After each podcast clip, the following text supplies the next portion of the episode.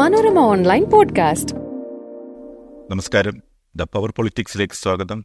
ഞാൻ Jayachandran Ilankath special correspondent Malayala Manorama കൊല്ലം. കൂറ്റനാട് നിന്ന് ഒരു കുട്ട അപ്പവുമായി ഷൊർണൂർ വഴി കൊച്ചിയിലെത്തി ചൂടോടെ അപ്പം വിൽക്കുന്നു. ലാഭത്തിൽ നിന്ന് ഒരു പത്ത് രൂപയെടുത്ത് ഒരു ചായയൊക്കെ കുടിച്ച ശേഷം ഉച്ചയ്ക്ക് മുമ്പ് തിരിച്ച് വീട്ടിലെത്തി ഊണ് കഴിക്കുന്നു. ഈ ഭാഗ്യം കിട്ടാൻ പോകുന്ന അപ്പക്കച്ചവടക്കാരനെ കുറിച്ച് പറഞ്ഞത് സി പി എം സംസ്ഥാന സെക്രട്ടറി എം വി ഗോവിന്ദനാണ്. കേരയിൽ സിൽവർ ലൈൻ പദ്ധതി വന്നാലുണ്ടാകുന്ന ഗുണങ്ങളെക്കുറിച്ച് ജനങ്ങളെ ബോധവൽക്കരിക്കുന്നതിനിടയിലാണ് അപ്പം വിൽപ്പനയിൽ വരാൻ പോകുന്ന വിപ്ലവത്തെക്കുറിച്ച് മാഷ് വാചാലനായത്. പറയേണ്ടത് പണ്ടേ പോലെ പച്ചയ്ക്ക് പറയാൻ സി പി എം സംസ്ഥാന സെക്രട്ടറി എം വി ഗോവിന്ദനുള്ള മിടുക്ക് സമീപകാലത്ത് മറ്റൊരു കമ്മ്യൂണിസ്റ്റ് നേതാക്കളിലും കണ്ടിട്ടില്ലെന്ന് വേണം പറയാൻ. ഇക്കഴിഞ്ഞ ദിവസവും മാഷ് പറയേണ്ടത് പച്ചയ്ക്ക് തന്നെ പറഞ്ഞു. നാടെങ്ങുമുള്ള കമ്മ്യൂണിസ്റ്റുകാർ സ്വപ്നം കാണുന്ന സോഷ്യലിസ്റ്റ് ഭരണക്രമമൊന്നും വരാൻ പോകുന്നില്ലെന്ന് മാഷ് പറയാതെ പറഞ്ഞു. ധനമന്ത്രി കെ എൻ ബാലഗോപാൽ അവതരിപ്പിച്ച സംസ്ഥാന ബജറ്റിലൂടെ സ്വകാര്യ മേഖലയ്ക്ക് ഉന്നത വിദ്യാഭ്യാസ രംഗത്തേക്കുൾപ്പെടെ ചുവപ്പ് പരവതാനി വിരിച്ചതിനെക്കുറിച്ചായിരുന്നു മാഷിന്റെ പുതിയ വ്യാഖ്യാനം. തൊഴിലാളി വർഗം മുന്നോട്ട് വെച്ച എല്ലാ മുദ്രാവാക്യങ്ങളും നടപ്പാക്കാൻ ഈ സർക്കാരിന് കഴിയുമെന്ന തെറ്റിദ്ധാരണ ആർക്കും വേണ്ടെന്ന് മാഷ് കൃത്യമായി തന്നെ പറഞ്ഞു. സ്വകാര്യ മേഖലയുടെ ഭാഗമായി നിന്ന് ചൈന വികസിച്ചതുപോലെ സ്വകാര്യ പങ്കാളിത്തം ഉറപ്പാക്കി കൊച്ചു കേരളവും വികസിക്കുമത്രേ. എം എസിന്റെ കാലം തൊട്ടേ ഇവിടെ സ്വകാര്യ മേഖലയുണ്ട്. സ്വകാര്യ മേഖല വേണ്ടെന്ന് പറഞ്ഞല്ല പണ്ട് സമരം നടത്തിയത്. ആഗോളവൽക്കരണത്തെ എതിർക്കുകയാണ് ചെയ്തത്. സ്വകാര്യ മൂലധനത്തെ അന്നും ഇന്നും എതിർത്തിട്ടില്ല. ഇങ്ങനെ പോകുന്നു ഗോവിന്ദൻ മാഷിന്റെ വാക്കുകൾ.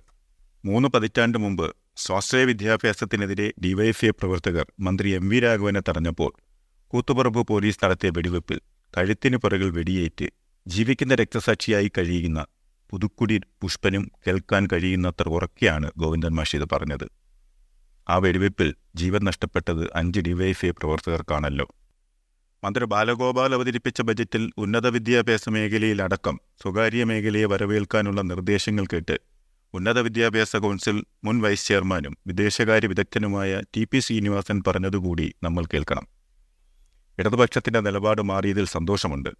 പക്ഷേ നമുക്ക് നഷ്ടമായത് പതിനഞ്ച് വർഷങ്ങളാണ്. അന്ന് കോവളത്ത് ആഗോള വിദ്യാഭ്യാസ സമ്മേളനത്തെത്തിയ ടി പി ശ്രീനിവാസനെ പോലീസ് നോക്കി നിൽക്കെ എസ് എഫ് ഐ നേതാവ് കരണത്തടിച്ചു വീഴ്ത്തിയ സംഭവം കേരളത്തെ ആകെ ഞെട്ടിച്ചതാണ്. വിദേശ വിദ്യാഭ്യാസം കേരളത്തിൽ നടപ്പാക്കാൻ ശ്രമിക്കുന്ന ഏജന്റ് എന്നാണ് അന്ന് C P M polit bureau അംഗമായിരുന്ന ഇന്നത്തെ മുഖ്യമന്ത്രി പിണറായി വിജയൻ ശ്രീനിവാസനെ വിശേഷിപ്പിച്ചത്. ശ്രീനിവാസൻ പറഞ്ഞ പതിനഞ്ച് വർഷങ്ങൾ ചില്ലറ കാലയളവ് ഒന്നുമല്ല. ഈ കൊച്ചു കേരളത്തിൽ നിന്ന് പ്രതിവർഷം നാൽപ്പതിനായിരത്തിനും അൻപതിനായിരത്തിനും ഇടയ്ക്ക് കുട്ടികളാണ്. ഓരോ വർഷവും ഉന്നത വിദ്യാഭ്യാസത്തിനായി വിദേശ സർവകലാശാലകളിലേക്കോ കോളേജുകളിലേക്കോ പോകുന്നത്. സംസ്ഥാന ബജറ്റിൽ പറയുന്നത് പോലെ സ്വകാര്യ വിദേശ സർവകലാശാലകൾ ഇവിടെയുണ്ടായിരുന്നുവെങ്കിൽ ഈ പതിനഞ്ച് വർഷം കൊണ്ട് എത്രായിരം കുട്ടികൾക്ക് ഇവിടെ തന്നെ പഠിക്കാൻ കഴിയുമായിരുന്നു എന്ന് ഒന്നാലോചിച്ചു നോക്കൂ. കേന്ദ്ര വിദ്യാഭ്യാസ വകുപ്പ് അടുത്തിടെ പാർലമെന്റിൽ വെച്ച കണക്കനുസരിച്ച് രണ്ടായിരത്തി പന്ത്രണ്ടിൽ നാൽപ്പത് ലക്ഷം വിദ്യാർത്ഥികളാണ് ഉന്നത പഠനത്തിന് വിദേശത്തേക്ക് പോയതെങ്കിൽ രണ്ടായിരത്തി ഇരുപത്തഞ്ചാവുമ്പോൾ അത് എഴുപത്തഞ്ച് ലക്ഷമായി കുതിച്ചുയരും. രണ്ടായിരത്തി ഇരുപത്തിയൊന്നിൽ നാലര ലക്ഷം വിദ്യാർത്ഥികളാണ് ഇന്ത്യ വിട്ടത്. ഇരുപത്തിരണ്ടിൽ ഏഴര ലക്ഷത്തിലേറെ. കേരളത്തിന്റെ കണക്കുകൂടി നോക്കാം. രണ്ടായിരത്തി പതിനാറിൽ കേവലം പതിനെണ്ണായിരത്തി നാനൂറ്റി ഇരുപത്തിയെട്ട് വിദ്യാർത്ഥികൾ കേരളം വിട്ടു വിദേശ സർവകലാശാലയിലേക്കും കോളേജുകളിലേക്കും പോയെങ്കിൽ രണ്ടായിരത്തി ഇരുപത്തിരണ്ടായപ്പോൾ അത് മുപ്പത്തയ്യായിരം കടന്നു. ഇക്കഴിഞ്ഞ വർഷം നാൽപ്പതിനായിരവും കടന്നു എന്നാണ് റിപ്പോർട്ട്. സോഷ്യലിസ്റ്റ് ഭരണ രീതിയൊന്നും സ്വപ്നം കാണേണ്ട കാര്യമില്ലെന്നും സ്വകാര്യ മേഖലയെ അടുപ്പിക്കാതെ വളരാനാവില്ലെന്നുമുള്ള സി പി എമ്മിന്റെയും സി പി എം നേതൃത്വം നൽകുന്ന സംസ്ഥാന സർക്കാരിന്റെയും ഇപ്പോഴത്തെ തിരിച്ചറിവിനെ വൈകി വരുന്ന വിവേകമെന്ന് വിശേഷിപ്പിക്കാതെ വയ്യ. അതിന് നാന്തി കുറിച്ചതാകട്ടെ. മുഖ്യമന്ത്രി പിണറായി വിജയൻ രണ്ടായിരത്തി ഇരുപത്തിരണ്ട് മാർച്ച് ഒന്ന് മുതൽ നാല് വരെ കൊച്ചിയിൽ നടന്ന സി പി എം സംസ്ഥാന സമ്മേളനത്തിൽ അവതരിപ്പിച്ച രേഖയാണ്. നവകേരളത്തിനുള്ള പാർട്ടി കാഴ്ചപ്പാട് എന്ന വികസന രേഖ ഇങ്ങനെ വ്യക്തമായി പറഞ്ഞു. ഉന്നത വിദ്യാഭ്യാസ സ്ഥാപനങ്ങളുടെ അടിസ്ഥാന സൗകര്യങ്ങൾ വർദ്ധിപ്പിക്കുകയും ബോധന നിലവാരത്തിന്റെ ഗുണമേന്മയിൽ കുതിച്ചുചാട്ടം ഉറപ്പുവരുത്തി ലോക നിലവാരത്തിലെത്തിക്കാൻ പ്രാപ്തമാക്കുന്നതിനുള്ള നടപടികൾ സ്വീകരിക്കണം. ആഗോളതലത്തിൽ മുന്നിൽ നിൽക്കുന്ന സ്ഥാപനങ്ങളോട് കിടപിടിക്കുന്ന ഉന്നത കലാലയങ്ങൾ വളർത്തിക്കൊണ്ടുവരണം. സർക്കാർ മേഖലയിലും സഹകരണ മേഖലയിലും പി പി പി മോഡലിലും സ്വകാര്യ മേഖലയിലും ഈ രീതിയിൽ വൻകിട ഉന്നത വിദ്യാഭ്യാസ ഗവേഷണ സ്ഥാപനങ്ങൾ ഉണ്ടാകണം. ഐക്യകേരളത്തിന്റെ രൂപീകരണ കാലത്ത് തന്നെ കേരളത്തിന്റെ വികസനത്തെ സംബന്ധിച്ച കാഴ്ചപ്പാടുകൾ സി പി മുന്നോട്ട് വെച്ചിരുന്നു എന്നത് ചരിത്രമാണ്. ആയിരത്തി തൊള്ളായിരത്തി അൻപത്തി ആറിൽ തൃശൂരിൽ നടന്ന സി പി എം സംസ്ഥാന സമ്മേളനത്തിൽ ഇ എം എസ് അവതരിപ്പിച്ച പുതിയ കേരളം പടുത്തുയർത്താൻ കമ്മ്യൂണിസ്റ്റ് പാർട്ടിയുടെ നിർദ്ദേശങ്ങൾ എന്ന രേഖ അന്നേറെ ചർച്ച ചെയ്യപ്പെട്ടതാണ് ഈ രേഖ മുന്നോട്ട് വെച്ച കാഴ്ചപ്പാടിന്റെ അടിസ്ഥാനത്തിലാണ് ആയിരത്തി തൊള്ളായിരത്തി അൻപത്തിയേഴിലെ തെരഞ്ഞെടുപ്പിനുള്ള പ്രകടന പത്രിക പാർട്ടി തയ്യാറാക്കിയത്. കേരളത്തിന്റെ വികസനത്തിൽ നിർണായക കാഴ്ചപ്പാടുകൾ മുന്നോട്ട് വെച്ചിട്ടുള്ള സി പി എം കേവലമായ രാഷ്ട്രീയ കാരണങ്ങളുടെ പേരിൽ സമരം നടത്തി തടഞ്ഞ ഒട്ടേറെ പദ്ധതികളും ഉണ്ടെന്ന് പറയാതെ വയ്യ ഇപ്പോൾ സ്വകാര്യ വിദേശ സർവകലാശാലകൾക്ക് ഈ സർക്കാരും സി പി എമ്മും ചുവപ്പ് പരവതാനി വിരിക്കുമ്പോൾ പാർട്ടിയുടെ പഴയ നിലപാടുകൾ നേതൃത്വത്തെ തിരിഞ്ഞുകുത്തുന്നുണ്ട്. സ്വകാര്യ സർവകലാശാലകൾ വിദ്യാഭ്യാസത്തെ കേവലം കച്ചവട ചരക്കാക്കി മാറ്റുമെന്നും ജനങ്ങളിൽ ഭൂരിഭാഗത്തിനും അത് പ്രാപ്യമാകില്ലെന്നും കണ്ണൂരിൽ നടന്ന പാർട്ടി കോൺഗ്രസ് അംഗീകരിച്ച രാഷ്ട്രീയ പ്രമേയം വ്യക്തമായി പറയുന്നുണ്ട്. വിദേശ സർവകലാശാലകൾക്ക് കേരളത്തിൽ ക്യാമ്പസ് അനുവദിക്കാനുള്ള യു ജി സി നീക്കം ഉന്നത വിദ്യാഭ്യാസ രംഗത്തെ നിലവിലുള്ള ഘടനയെ കൂടുതൽ ദുർബലമാക്കുമെന്നും സർക്കാരിന്റെ നിയന്ത്രണം നഷ്ടമാകുമെന്നും ഇക്കഴിഞ്ഞ രണ്ടായിരത്തി ഇരുപത്തി മൂന്ന് ജനുവരിയിൽ ചേർന്ന C P M polit bureau യോഗം ചൂണ്ടിക്കാട്ടിയത് നാം ആരും മറന്നിട്ടില്ലല്ലോ.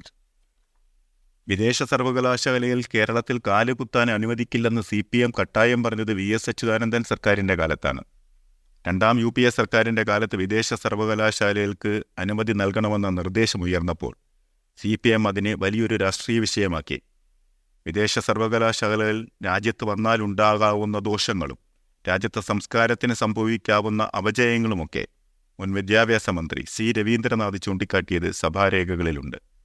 വിദേശ സർവകലാശാലകൾക്ക് ഇന്ത്യയുടെ വാതായനങ്ങൾ തുറന്നു കൊടുക്കുന്നത് ഇന്ത്യയിലെ സർവകലാശാലകളുടെയും ഉന്നത വിദ്യാഭ്യാസ മേഖലയുടെയും വളർച്ചയ്ക്ക് ഒട്ടും സ്വീകാര്യമല്ല എന്നാണ് അന്നത്തെ വിദ്യാഭ്യാസ മന്ത്രി എം. എ. ബേബി കട്ടായം പറഞ്ഞത്. ആ ബേബി കൂടി ഉൾപ്പെടുന്നതാണ് ഇപ്പോഴത്തെ C P M polit bureau. ആ പി ബിയിൽ അംഗമാണ് ഈ ബജറ്റ് അവതരിപ്പിച്ച സംസ്ഥാന സർക്കാരിന്റെ തലവൻ പിണറായി വിജയൻ. രണ്ടായിരത്തി ഇരുപത്തി മൂന്ന് ജനുവരിയിൽ പോളിറ്റ് ബ്യൂറോ സ്വീകരിച്ച നിലപാടിനെ പിണറായിയും ബേബിയും തള്ളിക്കളയുന്നോ സ്വീകരിക്കുന്നോ എന്നാണ് ഇനി അറിയാനുള്ളത്. ചുരുങ്ങിയപക്ഷം ടി പി ശ്രീനിവാസനോട് മാപ്പ് പറയാനെങ്കിലും സി പി എം നേതൃത്വം തയ്യാറാകേണ്ടതല്ലേ എന്നാണ് ഇപ്പോൾ ഉയരുന്ന ചോദ്യം. ഇങ്ങനെ പാർട്ടി കേന്ദ്ര നേതൃത്വത്തിന് ഒരു നിലപാട് സംസ്ഥാന നേതൃത്വത്തിന് ഒരു നിലപാട് എന്ന രീതി തുടങ്ങിയിട്ട് കുറച്ചു കാലമായി സിൽവർ ലൈൻ വിഷയത്തിൽ ഉൾപ്പെടെ നമ്മളത് കണ്ടതാണ്. വിദേശ സ്വകാര്യ സർവകലാശാലകൾ സംബന്ധിച്ച ബജറ്റ് നിർദ്ദേശം പുറത്തു വന്നതോടെ സി പി എം അണികൾ ആകെ ആശയക്കുഴപ്പത്തിലാണ്. പി വി പറയുന്നതാണോ ശരി? പിണറായിയും ബാലഗോപാലും ഗോവിന്ദമാഷും പറയുന്നതാണോ ശരി എന്നതാണ് കൺഫ്യൂഷന് കാരണം. താത്വികമായി കാര്യങ്ങളെ വിലയിരുത്തി വിശദീകരിക്കാൻ പാർട്ടിയുടെ തലപ്പത്ത് വല്ലാത്തൊരു ഗ്യാപ്പ് ഉണ്ടായിട്ട് കുറച്ചു കാലമായി ഇ എം എസിനെ പോലെ ഒരാൾ ഇല്ലാത്തതിന്റെ വിടവ് പാർട്ടി നേതാക്കളും അണികളും തിരിച്ചറിയുന്ന വേള കൂടിയാണിത്. അടുത്ത ആഴ്ച കാണും വരെ നമസ്കാരം. Manorama online podcast.